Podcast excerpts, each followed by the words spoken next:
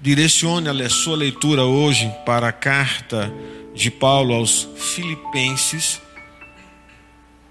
no capítulo 2, e nós vamos ler poucos versículos hoje, uh, dos versículos 12 ao versículo 15 de 2 Filipenses. Amém? Então, a minha versão que eu estou usando, ela diz o seguinte: Assim, meus irmãos, como vocês sempre obedeceram, não só na minha presença, porém mais agora na minha ausência, desenvolvam a sua salvação com temor e tremor. Porque Deus é quem efetua em vocês tanto o querer como o realizar, segundo a sua boa vontade. Façam tudo sem murmurações, nem discussões, para que sejam irrepreensíveis e puros, filhos de Deus, inculpáveis no meio de uma geração pervertida e corrupta, na qual vocês brilham como luzeiros no mundo. Vírgula, versículo 15, só até aí.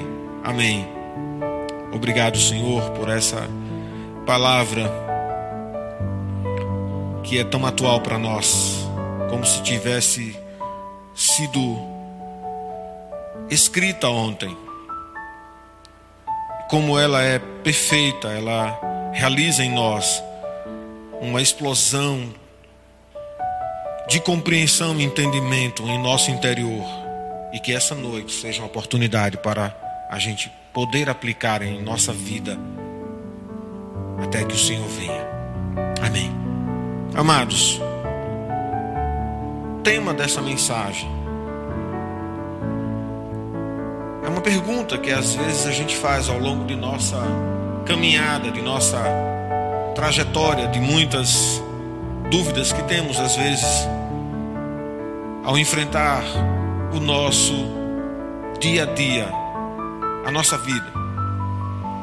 Como posso saber o que Deus tem para mim? Quais são os objetivos de Deus para mim? Como eu posso saber isso? Através desse texto, Paulo está falando a respeito da aplicação, do desenvolvimento, do aperfeiçoamento da vida cristã a partir do momento da salvação, da convicção da salvação, do testemunho de Jesus das suas promessas e de tudo que Ele é fiel para cumprir. O nosso chamado, a nossa vida, muito antes da gente ter os primeiros entendimentos, os primeiros passos, e a partir do momento em que cremos, em que fomos chamados, em que a nossa palavra de resposta positiva diante de Deus, eis-me aqui, Senhor, eu recebo em todo o meu ser, em toda a minha vida, eu não desejarei mais viver longe do teu entendimento, da tua revelação, das tuas palavras e dos teus atos proféticos em minha vida. Então, amados, a partir desse instante, essa salvação começa a se desenvolver.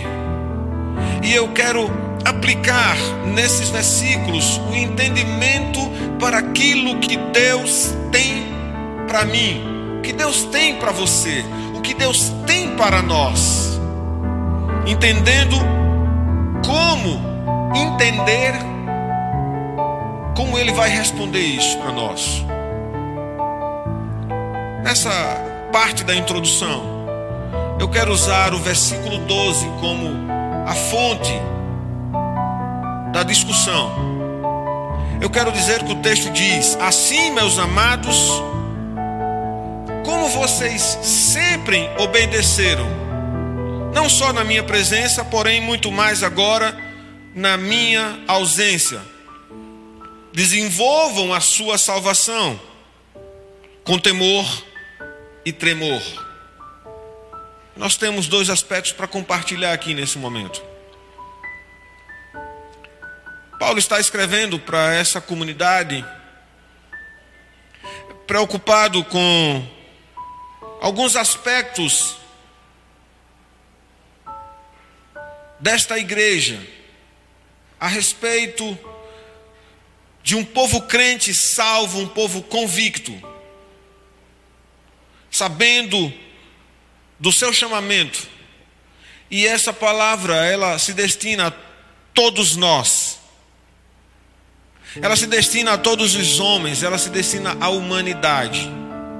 Porque é a partir dela e desse entendimento que uma palavra pode entrar no seu coração e nessa noite você dizer: Eu quero aceitar esse Cristo, compreender essas verdades, trazer para mim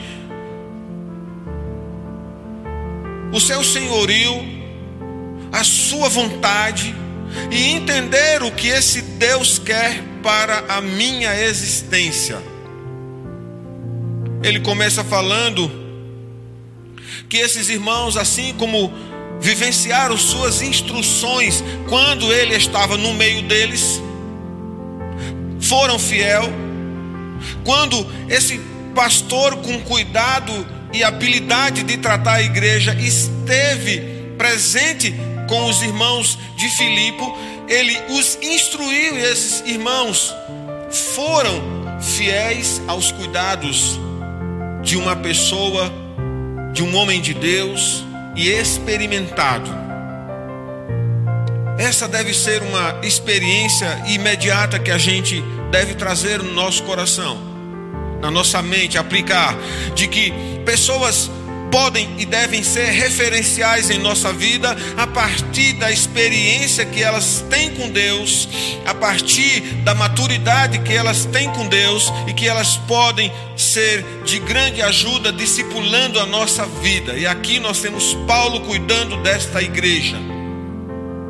Não somente pelo conhecimento, muito mais pela experiência vivida, um testemunho. Um homem de Deus, ele é medido em seu conhecimento, também, sobretudo, na sua intimidade. É a experiência, são homens experimentados.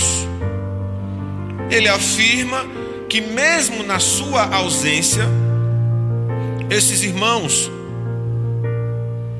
foram obedientes ao que lhe foi instruído, ensinado.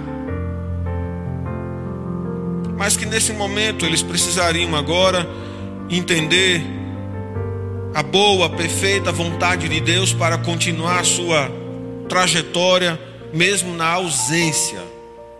Porque precisamos ter a nossa experiência, o nosso crescimento, o nosso desenvolvimento com Deus, na nossa relação íntima, pessoal, exclusiva, que ninguém poderá ter em seu lugar, e as experiências do outro podem apenas ser norteadores e didáticas do viver, mas não podem ser as suas experiências. Nessa noite aprendemos que as experiências que temos com Deus são nossas, exclusivas, é uma relação única então, primeiro do que tudo, a obediência e a unidade da igreja. Como eu posso saber o que Deus tem para mim? Começando, sobretudo, sendo obediente a Deus, sendo obediente como princípio de vida. Se alguém está com autoridade sobre você, pai, mãe, o patrão, o chefe, o seu líder, o pastor. Se alguém está com liderança, se alguém está na responsabilidade de conduzir, discipular, ministrar na sua vida uma característica forte de quem quer ouvir a vontade de Deus, tem que ter elemento de obediência. Portanto, a obediência e a unidade são fundamentais para a igreja ouvir cada um de nós, saber o que Deus quer para nós. Paulo está sendo nesse momento quando ele diz meus amados, afetuoso, carinhoso, ao se dirigir a esta comunidade, a esta igreja, chamando os seus filhos, os seus irmãos de amados, participando ele de toda a intimidade da relação e do conhecimento da comunhão mútua que tinha com eles. Sempre eles tiveram em seu princípio em relação ao que estavam sendo ensinados, obediência. Então, amados, visto que Jesus também foi obediente, obediente até morte de cruz.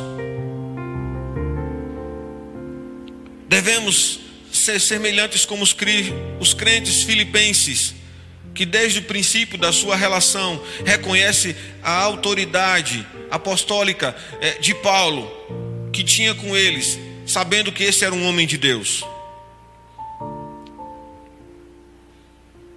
O conhecimento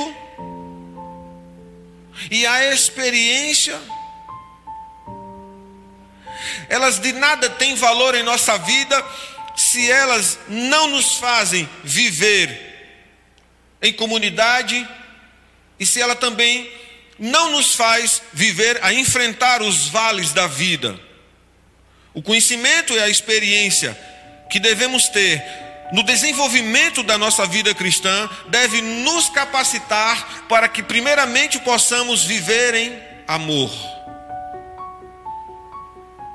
Amados, Paulo começa nos versículos anteriores do capítulo 2 falando da pessoa de Jesus.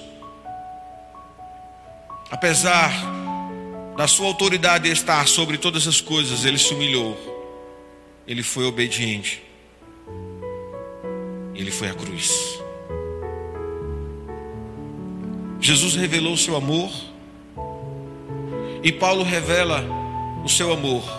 Jesus na cruz revela em seu ato de amor o seu sacrifício, tomando sobre si todas as nossas culpas, transgressões. Paulo se reporta à igreja chamando de amados irmãos ele tem trato para lidar com essas questões, mas também exorta esta igreja a ser e continuar obediente. Olhando para o versículo B, quando ele chama essa igreja e diz: Bom, portanto, na minha presença, obedientes, na minha ausência, também eu quero dizer para vocês que nem sempre vou poder estar, vocês precisam desenvolver a vida de vocês, crescer, para que agora possam ouvir Deus falar diretamente. Eu não vou estar aí para fazer isso, é Deus que vai dizer a vocês, e é nessa, nesse contexto que vamos entender o desenvolvimento da nossa salvação a ponto da gente saber o que é que Deus tem para você. A salvação, amados, é uma graça gloriosa, mas ela precisa ser cultivada. Não desprezemos essa graça e esquecemos o impacto dela na nossa vida. Devemos lustrar, desenvolver, alimentar, nutrir devemos avançar com habilidades e dons que Deus nos deu para uso desta salvação. Devemos cultivá-la ao possuí-la, e a possuindo, devemos compartilhar para que outros possam compreender o que Deus tem feito em sua vida. Paulo está exortando cada membro dessa igreja a empenhar-se no desenvolvimento da salvação da caminhada cristã, na sua vida pessoal. para que ela possa se desenvolver e apresentar-se com saúde, saúde espiritual, saúde mental. Cada crente, todos os crentes, ligados exatamente num só corpo, na preocupação de uns com os outros, mas também de forma plena, completa, perfeita, a determinar a relação exclusiva de cada um de nós.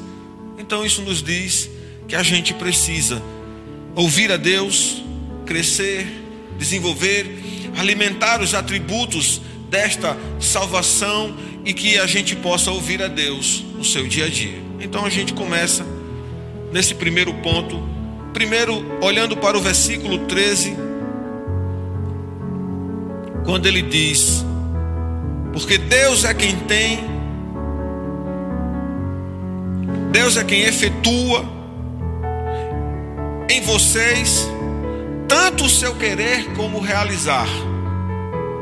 E a partir desse versículo 13 é que nós vamos entrar no primeiro ponto, falando sobre. A primeira coisa que eu quero comentar aqui é sobre a vontade de Deus. Porque se nós estamos aqui para aprender nesse texto, como é que eu sei o que Deus tem para mim? Eu preciso primeiro entender a vontade de Deus. E eu quero nesse primeiro versículo do 13 dizer que é dele tanto o querer como o realizar. E falando primeiramente sobre a vontade de Deus, entender a sua vontade. Eu quero dizer que existe a primeira vontade, é a vontade geral de Deus, é aquela vontade que Deus tem que se aplica a todos os homens. É o plano geral de Deus. É a vontade de Deus de uma forma revelada. E se essa vontade ela é geral, ela se aplica ao meu irmão, à minha irmã, ao meu pai, à mãe, ao vizinho, ao, ao pastor, ela se aplica a mim. Eu preciso entender que Deus tem vontades semelhantes, vontades iguais, vontades que se aplicam a todos, que podemos identificar aqui como a vontade geral de Deus, o seu querer, o seu querer para todos. Quando a gente olha nesse texto, ele diz: Pois é Deus o querer que efetua em vocês, e deseja que neste querer todos os homens nessa noite, mulheres, todos os que possam compreender, abrir o seu coração, trazer a palavra para dentro de si, saiba que Deus deseja todos os homens salvos.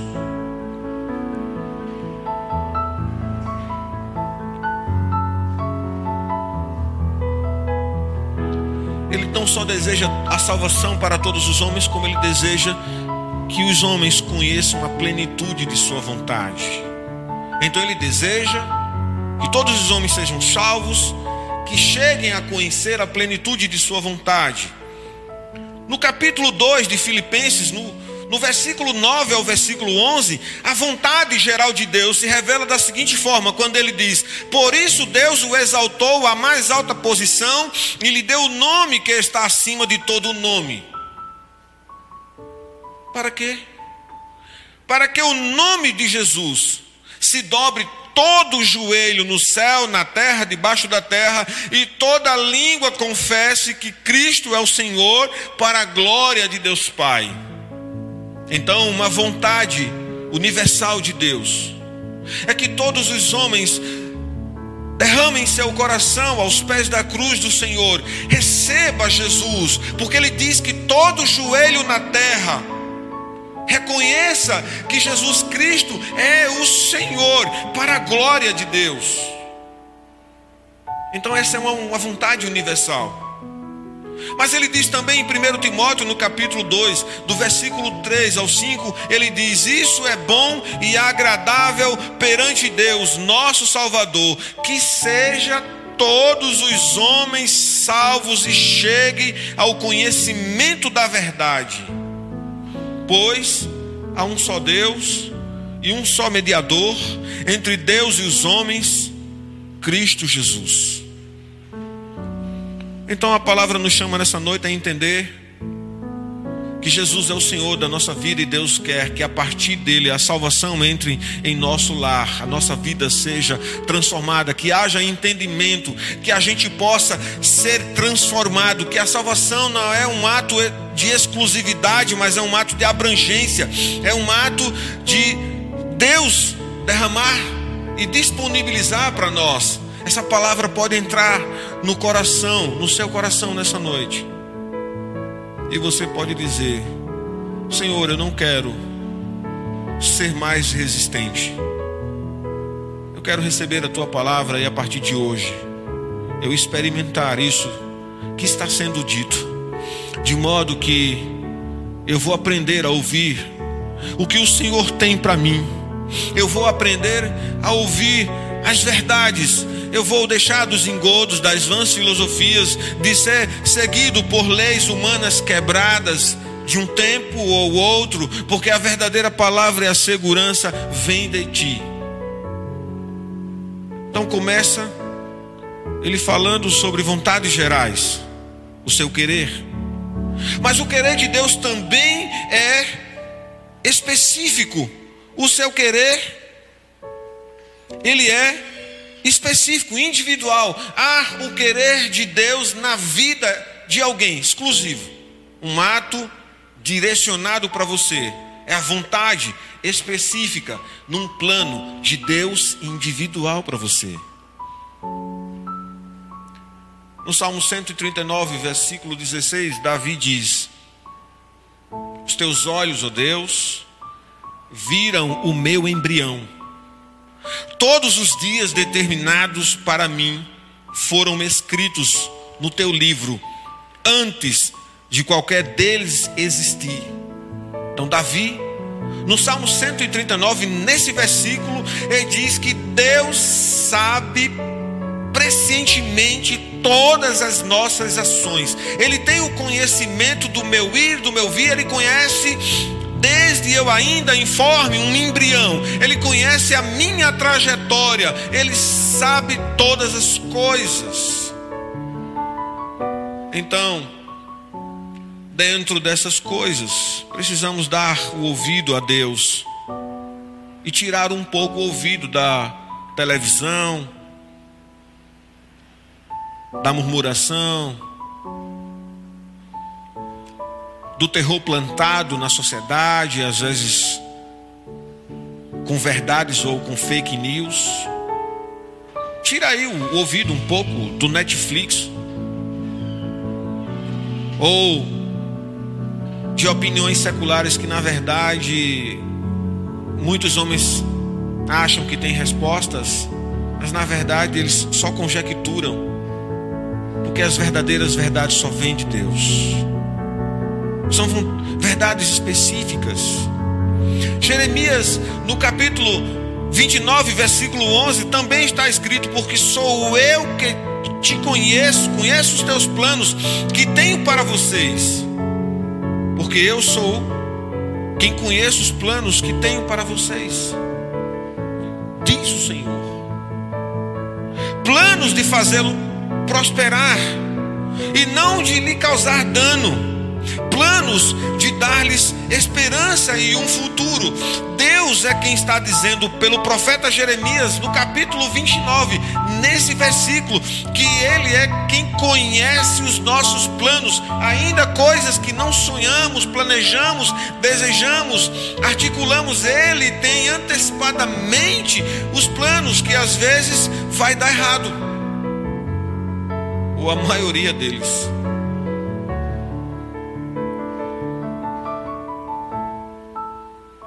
E ele diz: Esses seus planos, eu sei, eu conheço bem. Mas eu queria que você conhecesse outra coisa. Eu tenho planos para te revelar. Planos que eu tenho para fazê-lo prosperar. Planos que vai te transformar num homem, numa mulher melhor, planos que vai trazer paz em seu coração, entendimento, planos que vai te ensinar a saber como decidir melhor. Nunca serão planos que te causarão algum dano. Nunca te darei ideias, nunca te falarei aquilo que é o desejo do meu coração, o meu querer em você, que vai causar algum dano. Nunca os meus planos vão tirar de você o desejo de viver. Os meus planos te dará esperança. Eu te ensinarei a ter esperança, eu te ensinarei a ter vitalidade, eu ensinarei a ter resiliência, de modo que até nos dias ruins você terá esperança e futuro. Então é isso que Deus está dizendo. Vontades específicas. É o seu querer. Precisamos nessa noite, amados, o que que Deus tem para mim? Muitas coisas já foram ditas que são para todos. Então você primeiramente identifica o que é a vontade de Deus, que é para todos os homens, e aquilo que é a vontade de Deus para todos os homens devem ser as suas primeiras vontades. Então, o que, Deus tem para mim? Vontades universais que eu já trago imediatamente, porque é isso que Ele quer de mim o seu querer em mim. Segunda coisa, vontades específicas. E é essa dúvida. Aqui é onde diz: e onde, onde estar essas vontades específicas de Deus? Agora a gente entra no segundo ponto. A identificação das vontades específicas. Então, nesse segundo ponto, eu quero dizer que é Deus quem desperta o desejo dele em nossos corações vontades específicas. Ele fala em nós. Ele aquece o nosso coração. Ele cria desejos em nós. Ele dá entendimento. Ele traz ideias. Ele vitaliza sentimentos em nós. Ele vai mexendo dentro de nós. Sentimentos de Deus vão nascendo em nós. Então a gente olhando para o versículo 12 como é que esses sentimentos nascem dentro de nós? Primeiro, a vontade de Deus que nasce em nossos corações, elas devem ser primeiramente seguidas de temor e tremor. Então a salvação, a vontade de Deus produz em nós reverência o que é específico para você, o que é de Deus diretamente para o seu coração, deve trazer em você o entendimento de temor e tremor. Toda vontade que nasce em seu coração, que não traz fruto de temor e tremor, suspeite dela. Então, o que é essa reverência, pastor? Paulo está falando de temor e tremor nessa referência. Eu quero que você entenda que ele não está falando aqui de um temor de um servo para um seu senhor. Não é um temor de servir, um temor servil.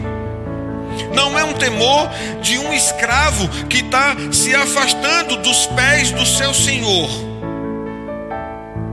Não é um temor ante a uma perspectiva de um castigo, eu serei castigado. Pois, amados, Deus não é um soberano e não é um guarda cósmico diante do que devemos, do que teremos que ter medo.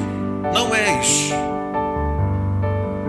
Mas também não é um Deus complacente que fecha os olhos ignora o que a gente faz. É meu filho. É aquele pai que o filho está fazendo uma traquinagem, uma desobediência, uma coisa errada. E ele tenta encobrir o defeito, o erro, a coisa errada. Ao contrário,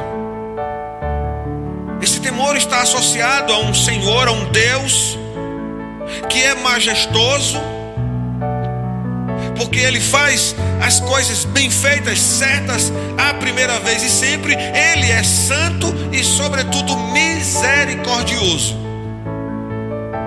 Então, o nosso temor e tremor diante de Deus não está associado a medo dele. Não tenha medo de Deus, tenha temor a Deus. O temor está associado, amados,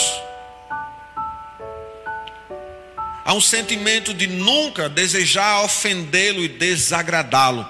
Portanto, os sentimentos que nascem dentro do seu coração, eles têm que trazer reverência. Não pode ser sentimentos que ofendam a Deus, tudo que estiver dentro do seu coração, borbulhando, sentimentos, ideias na sua mente, coisas que está agitando você, que essas coisas não trouxer temor e tremor, não trouxer reverência diante de Deus, elas possivelmente em algum momento elas venham ofender e desagradar a Deus, descarte porque não é dele. Então, meu amado irmão, precisa perceber que Jesus foi a solução de Deus para a destruição da ira e de toda a transgressão humana. Deus deu seu próprio filho em nosso lugar. E é nessa mesma linha de pensamento que a gente desenvolve o entendimento. Quando a gente percebe que a atitude de reverência nos traz a ideia de um profundo respeito na presença de Deus, de extrema sensibilidade à Sua vontade. Então, o que é que Deus tem para mim? Como é que eu posso saber? A primeira coisa, ela não vai desagradar a Deus, ela traz reverência, ela não é ferir a Deus. Se tudo que você estiver pensando em fazer houver a possibilidade de desagradar a Deus, esqueça.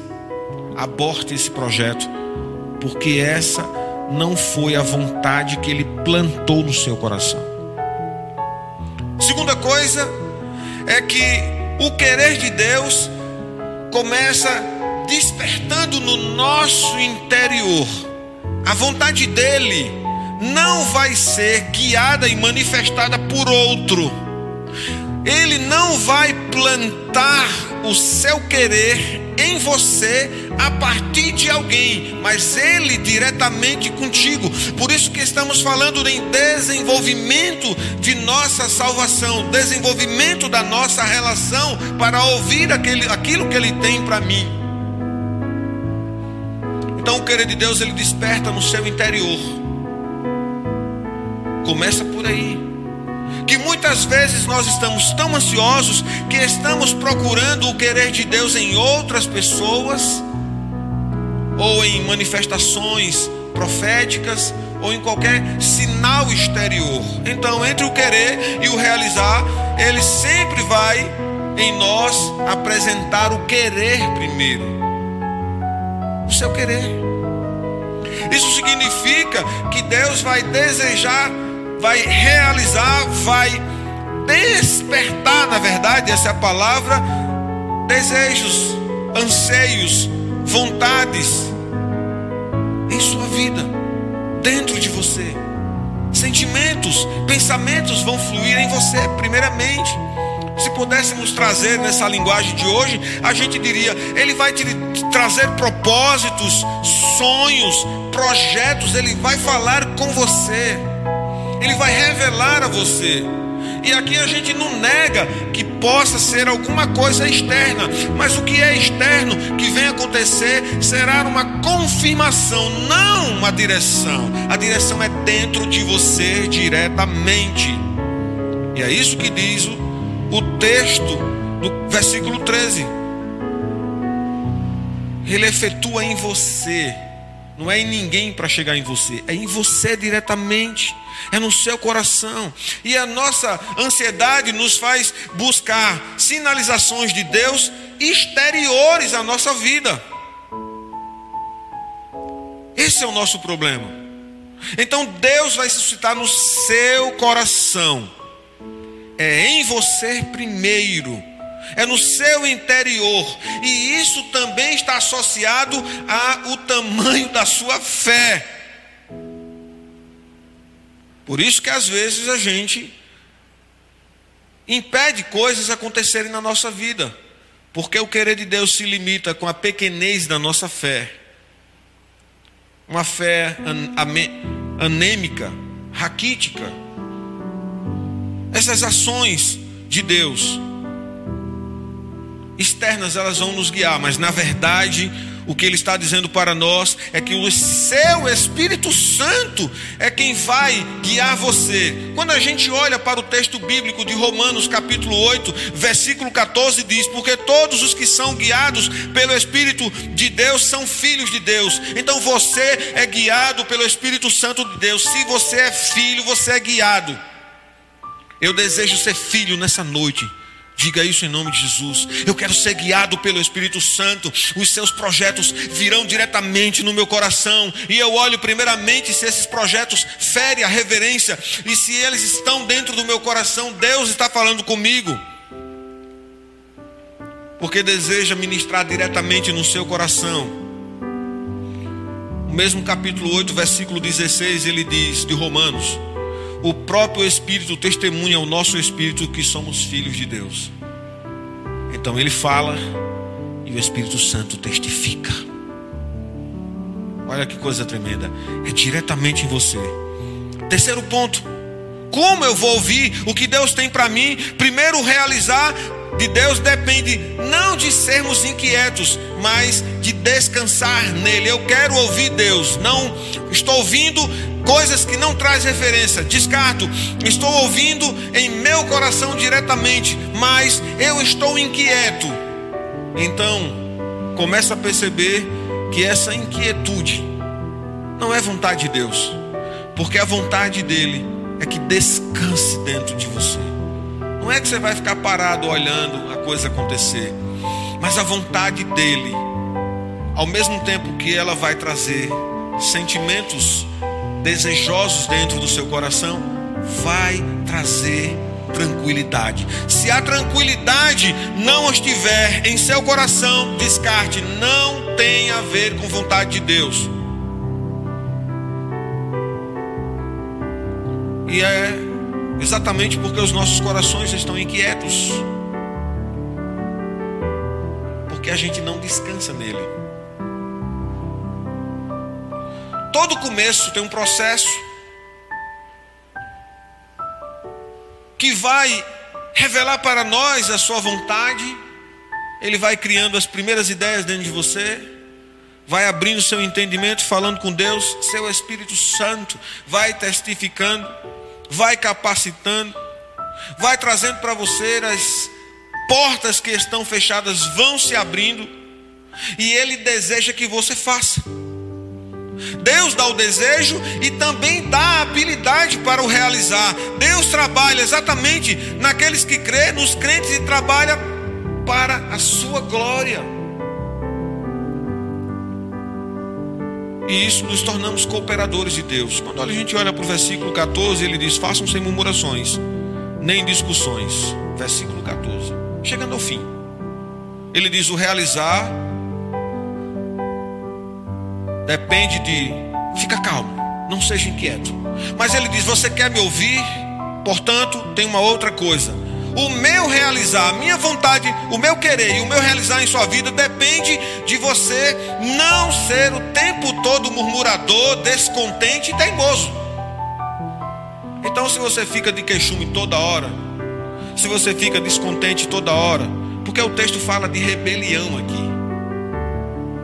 Se você é rebelde, se você está sendo a origem da rebeldia, se a palavra que você sabe que é fiel e verdadeira em sua vida, você se torna rebelde, saiba que o querer de Deus em sua vida para por aí.